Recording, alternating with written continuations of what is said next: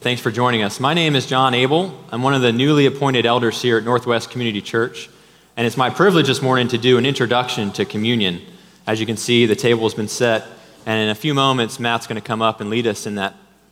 But what I wanted to do this morning is just take a brief moment. As you know, if you've been coming for a while, we're in a series in Psalms this summer, and as an introduction to communion, what I wanted to do was take some time to kind of connect some dots between some of the Psalms and what is displayed for us in communion. And I thought, after just coming off of 4th of July, that in fact, the 4th of July in itself has some significance that I think there are common themes that span both 4th of July, Psalms, and communion. So, those common themes are sacrifice, deliverance, and remembrance. And I've defined those here just using Merriam's dictionary online.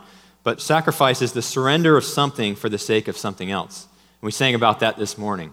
I let go of all I am just to have all of you. Sacrifice, giving up of something to have something else. Deliverance, which is to be set free or liberated. Remembrance, a memory of a person, thing, or event. And as you've probably heard many times if you've done communion before, do this in remembrance of me. Again, preparing us for communion this morning. So I'd say at the top, July 4th, Passover and communion, because there are some Psalms where the psalmist goes and talks about all the works that God did to draw the nation of Israel out of Egypt. And I'm going to speak specifically on Psalm 78 this morning and 111. So you can kind of stick your finger in your Bible if you want to. I'll have that up on the screen here in a minute. But we just came off of 4th of July, and many of you probably have your own traditions for the 4th of July. You may celebrate with family and friends go to a cookout, go to a parade, maybe even go to the National Mall. In fact, my wife and I, our first 4th of July together, we went to D.C. and got to see the whole shebang. We saw the festive displays, the people were gathered right there at the base of the uh, Washington Monument, and you know, we just really had a great time. The fireworks display was probably one of the most amazing displays I've ever seen. And it was just a grand finale almost the whole time. It only lasted about 25 minutes, but it was just such a broad display of, of, of just lights and, and sound. And so it was just really awesome. But as I stopped to think this week, coming off of 4th of July, how often do I really stop and think about what 4th of July means? I mean, it's, it's easy for me, I think, to just go and celebrate 4th of July and kind of get caught up in the moment of all the fun being together with the family and, and doing the traditions that we do. But have I stopped to really think what is the purpose behind the 4th of July and why do we celebrate it? Well, as you may know, and this is just a little bit of a history lesson if you, if you don't already know, on July 2nd of 1776, the Declaration of Independence was signed by our forefathers. That marked the independence from Great Britain and kind of the tyrannical rule. On July 4th, it marks the date that the Second Continental Congress actually went ahead and ratified that or signed it into a law. And so we celebrate July 4th as kind of the memorial for that Declaration of Independence. And so uh, I think it's important, kind of, as we, as we look at this date, July 4th, you know, we do this because it's a day that's established to take time to remember what our forefathers did in signing the Declaration of Independence, to remember our deliverance from tyrannical rule.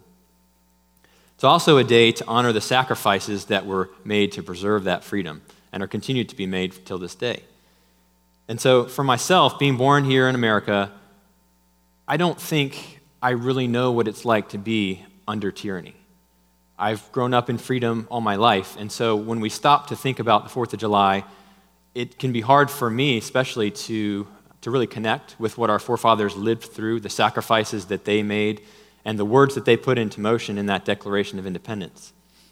And so I think one of the ways that we can better connect, and this is, isn't just for 4th of July, it spans and is the reason that we're going to read from the Psalms today, is it's important for us to look back at the writings of the people who were in that period of their life and, and use that as a way to deeper connect with the real meaning behind a holiday, the real meaning behind communion, the meaning behind Passover, which is um, part of the Psalms that we're going to talk on today.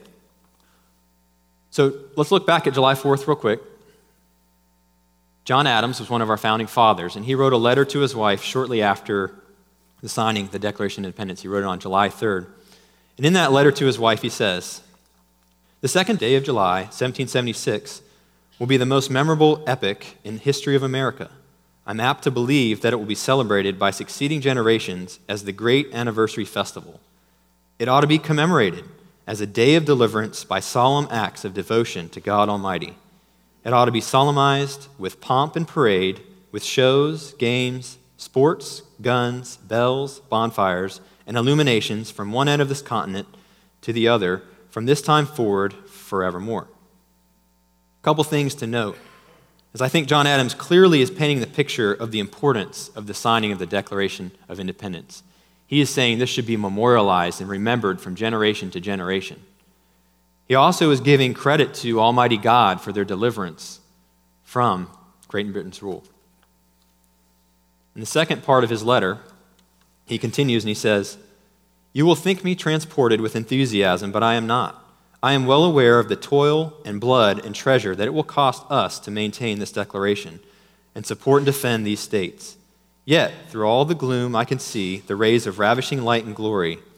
I can see that the end is more than worth all the means, and that posterity will triumph in that day's transaction, even though we should ruin it, which I trust in God that we shall not.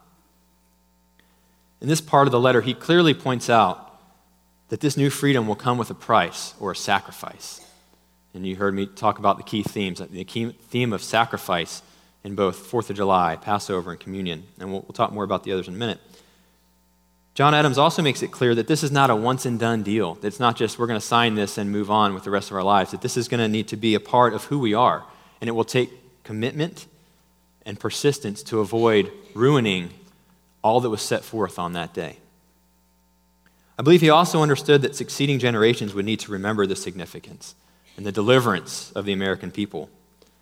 And again, the nation of Israel, I think, celebrates a very similar holiday. They celebrate Passover. So this brings me kind of to a, an opportunity to pull out a SAT style analogy if you've done those before, maybe. So July 4th is to Americans as Passover is to Israelites. And I would say as communion is to Christians. So, kind of drawing the connection between those things. So, like July 4th, the Israelites celebrated Passover in order to remember how God delivered them from Egypt. As you remember the story of Moses, you remember at that time that Pharaoh was very reluctant to let the Israelites go.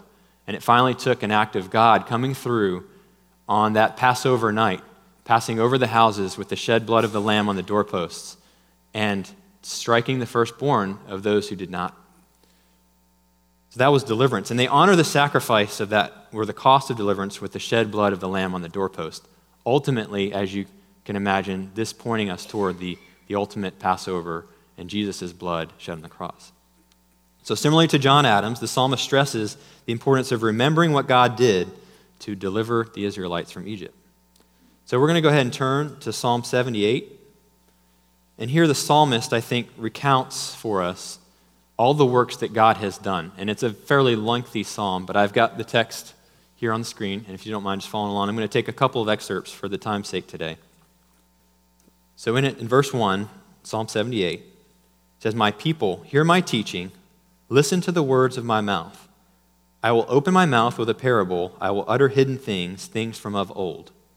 Things we have heard and known, things our ancestors have told us, we will not hide from their descendants we will tell the next generation the praiseworthy deeds of the Lord, his power, and the wonders he has done. In verse 5, it says, He decreed the statutes for Jacob and established the law in Israel, which he commanded our ancestors to teach their children, so that the next generation would know them, even the children yet to be born, and they would in turn tell their children. Then they would put their trust in God and would not forget his deeds, but would keep his commands. They would not be like their ancestors, a stubborn and rebellious generation whose hearts were not loyal to God, whose spirits were not faithful to Him.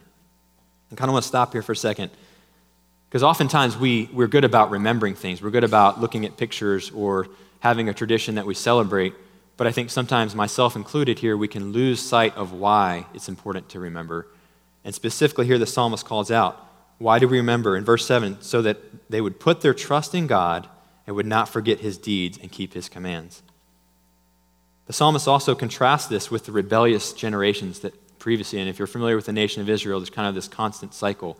And the psalmist goes through that in verses really from 9 until the end, the psalmist is kind of contrasting all the things God did and then how the nation of Israel would turn and they would rebel, and God would then punish them for their rebellion. And then they would turn back, and He would do amazing things. He would deliver them from their captors. And so uh, I think it's just important for us to catch this that we need to remember and we need to pass this on to future generations so that we do not forget and so that we can follow God's commands. I'm going to skip ahead a little bit in Psalm 78 because, again, 9 through the end is, is really just kind of repeating and going through all these amazing things that God has done. But specifically in verse 51, says, He struck down all of the firstborn of Egypt, the firstfruits of the manhood in the tents of Ham, but he brought his people out like a flock. He led them like sheep through the wilderness. Now, the point here is, and this is just after a portion in the Psalms where it talks about the different plagues, but this being the final blow to the nation of Egypt and the final thing that allowed Pharaoh to give up the Israelites and to, for them to be delivered, is that he brought them out. It was God. They give credit to God. It wasn't anything that man did, God did it. And he delivered them. And so they remembered him for that. Kind of skipping back a little bit in Psalm 78, sorry to jump around a little bit, but in verses 32 through 39, we see that in spite of all this, and this is this being all the things that God had done, Israel kept on sinning. In spite of his wonders, they did not believe. So he ended their days in futility and their years in terror. Whenever God slew them, they would seek him, and they eagerly turned to him. They remembered that God was their rock, the Most High was their Redeemer. Now, that's pretty strong. But I think what it signifies for us is that when we rebel against God, there is a penalty. And ultimately, that penalty is death. And we're going to talk about the ultimate sacrifice for us here in a moment about communion. But just painting that picture that when we rebel, there's a price that must be paid, ultimately, death. In verse 36, it says, But then they would flatter him with their mouths, lying to him with their tongues. Their hearts were not loyal to him, they were not faithful to his covenant. Yet he was merciful. He forgave their iniquities and did not destroy them. Time after time he restrained his anger and did not stir up his full wrath. He remembered that they were but flesh, a passing breeze that does not return. I think when you look at that text and you see how it says that they were flattering him with their mouths, but they're lying to him, with really their hearts were far from them. Think of an analogy, kind of if you're, if you're a parent with kids, or if obviously being a child and your parent asks you to do something, it's kind of like responding, saying, Sure, Dad, I'll go clean up the playroom. But then 15 minutes goes by, 20 minutes goes by, parent checks up, playroom's not still clean. It's that I told you I'm going to do something, but then my actions don't reflect my words. And I think that's when we get in disconnection. When we come here, we participate in communion or we celebrate the 4th of July and we, we, we talk about liberty and freedom, but yet our actions are still living in tyranny, essentially, tyranny of our own sin. So I think, much like the nation of Israel, we can forget what God has done and we can stray from his commands. So I think ultimately, when we do that, we're subject to God's wrath, as it, as it says in the Psalms and we're in need of redemption from that wrath.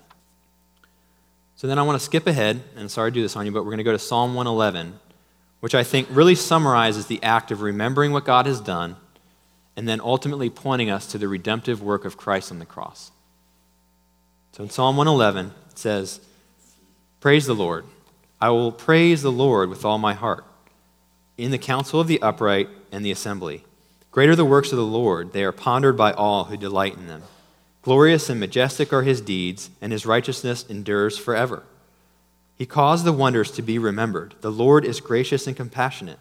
He provides food for those who fear him. He remembers his covenant forever. Verse 6 He has shown his people the power of his works, giving them the lands of other nations. The works of his hands are faithful and just. All his precepts are trustworthy. They are established forever and ever, enacted in faithfulness and uprightness. He provided redemption for his people. He ordained his covenant forever. Holy and awesome is his name. The fear of the Lord is the beginning of wisdom. All who follow his precepts have good understanding. To him belongs eternal praise. So, events like the Passover and July 4th and the writings that we've just read this morning from Psalms, you know, as I told you, help us connect with that deeper meaning behind some of the things that we do and celebrate. Again, being born in freedom, it sometimes is difficult for us to to really understand what the founding fathers went through And, and really, I think it's important that we try to do that in order to preserve that spirit and to, like it says in the Psalms, not to disobey his commands.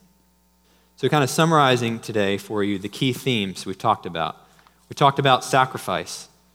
Sacrifice at July 4th was those who left their homeland, left what they had known for a new start, a new beginning, who left really the comfort of home in order to pursue freedom. At Passover, the sacrifice is the shed blood of the lamb that was slain. The blood was put on the doorpost so that the angel of death would pass over those houses. And ultimately, as it says in 1 Corinthians 5, verse 7, at communion, the sacrifice of Jesus' death on the cross, as it says there, for Christ, our Passover lamb, has been sacrificed.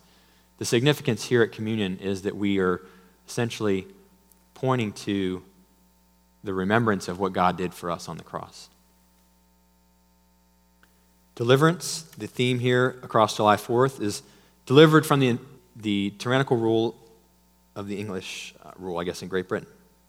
Passover, they're delivered from the angel of death and ultimately freed from Egypt and Pharaoh. And then today, when we take communion, we are celebrating and remembering our deliverance, our freedom from the penalty of sin, and life everlasting for those who, who believe. And as it says in Galatians 1 4, Christ, who gave himself for our sins to rescue us from the present evil age. We're celebrating the finished work of Christ on the cross. Lastly, remembrance. July 4th, we remember this holiday and all that our forefathers endured for the freedoms that we now have. At Passover, they remember that they were saved from the angel of death and ultimately delivered from Pharaoh. Why? So that their children would not forget and they would follow in God's ways, keep his commands. And today at communion, we remember what Jesus did for us on the cross so that we do not forget. Again, across all of these, John Adams, the psalmist, Jesus, they all share in the importance of passing on what God has done and remembering and, and passing it forward to, from generation to generation. So, why do we stop for communion? We stop to remember what God has done through Jesus on the cross. Why? So that we don't forget. Because it is so easy for us to just go about our lives and be consumed with so much with what we're, what we're doing and forget what has been done for us. Ultimately, so that we can then not just pay God lip service, not just tell Him, sure, I got it, God, I'll, I'll do that, I trust you, but then our lives are distant and they don't reflect what we're saying. We do it so that our lives will reflect what we say. And we do it so that our lives are changed. So as we prepare for communion, Matt's going to come up, and, uh, and I just want you to focus on Christ's sacrifice. Focus on what he did on your behalf. Live your life as one who's been delivered from one who is under the penalty of sin and the rule of it in your life, sin's tyranny. And ultimately, let us do this in remembrance of him. Will you pray with me? Father God, I thank you for the picture of, of communion, that you did all that needed to be done on the cross. Lord God, that today would, we would be changed in our hearts, that we would not just pay you lip service by taking this cup and this bread, that it wouldn't just be something we do out of routine or tradition. But God, draw our hearts closer to the sole importance of this, and that is you. God, that you are the giver of life, and you did so much for us to rescue us from the pit, to rescue us from the tyranny of sin in our lives, Lord. So, Lord, we just pray that today our hearts would be changed. Bring us back to you, Lord. Pray these things in Jesus' name.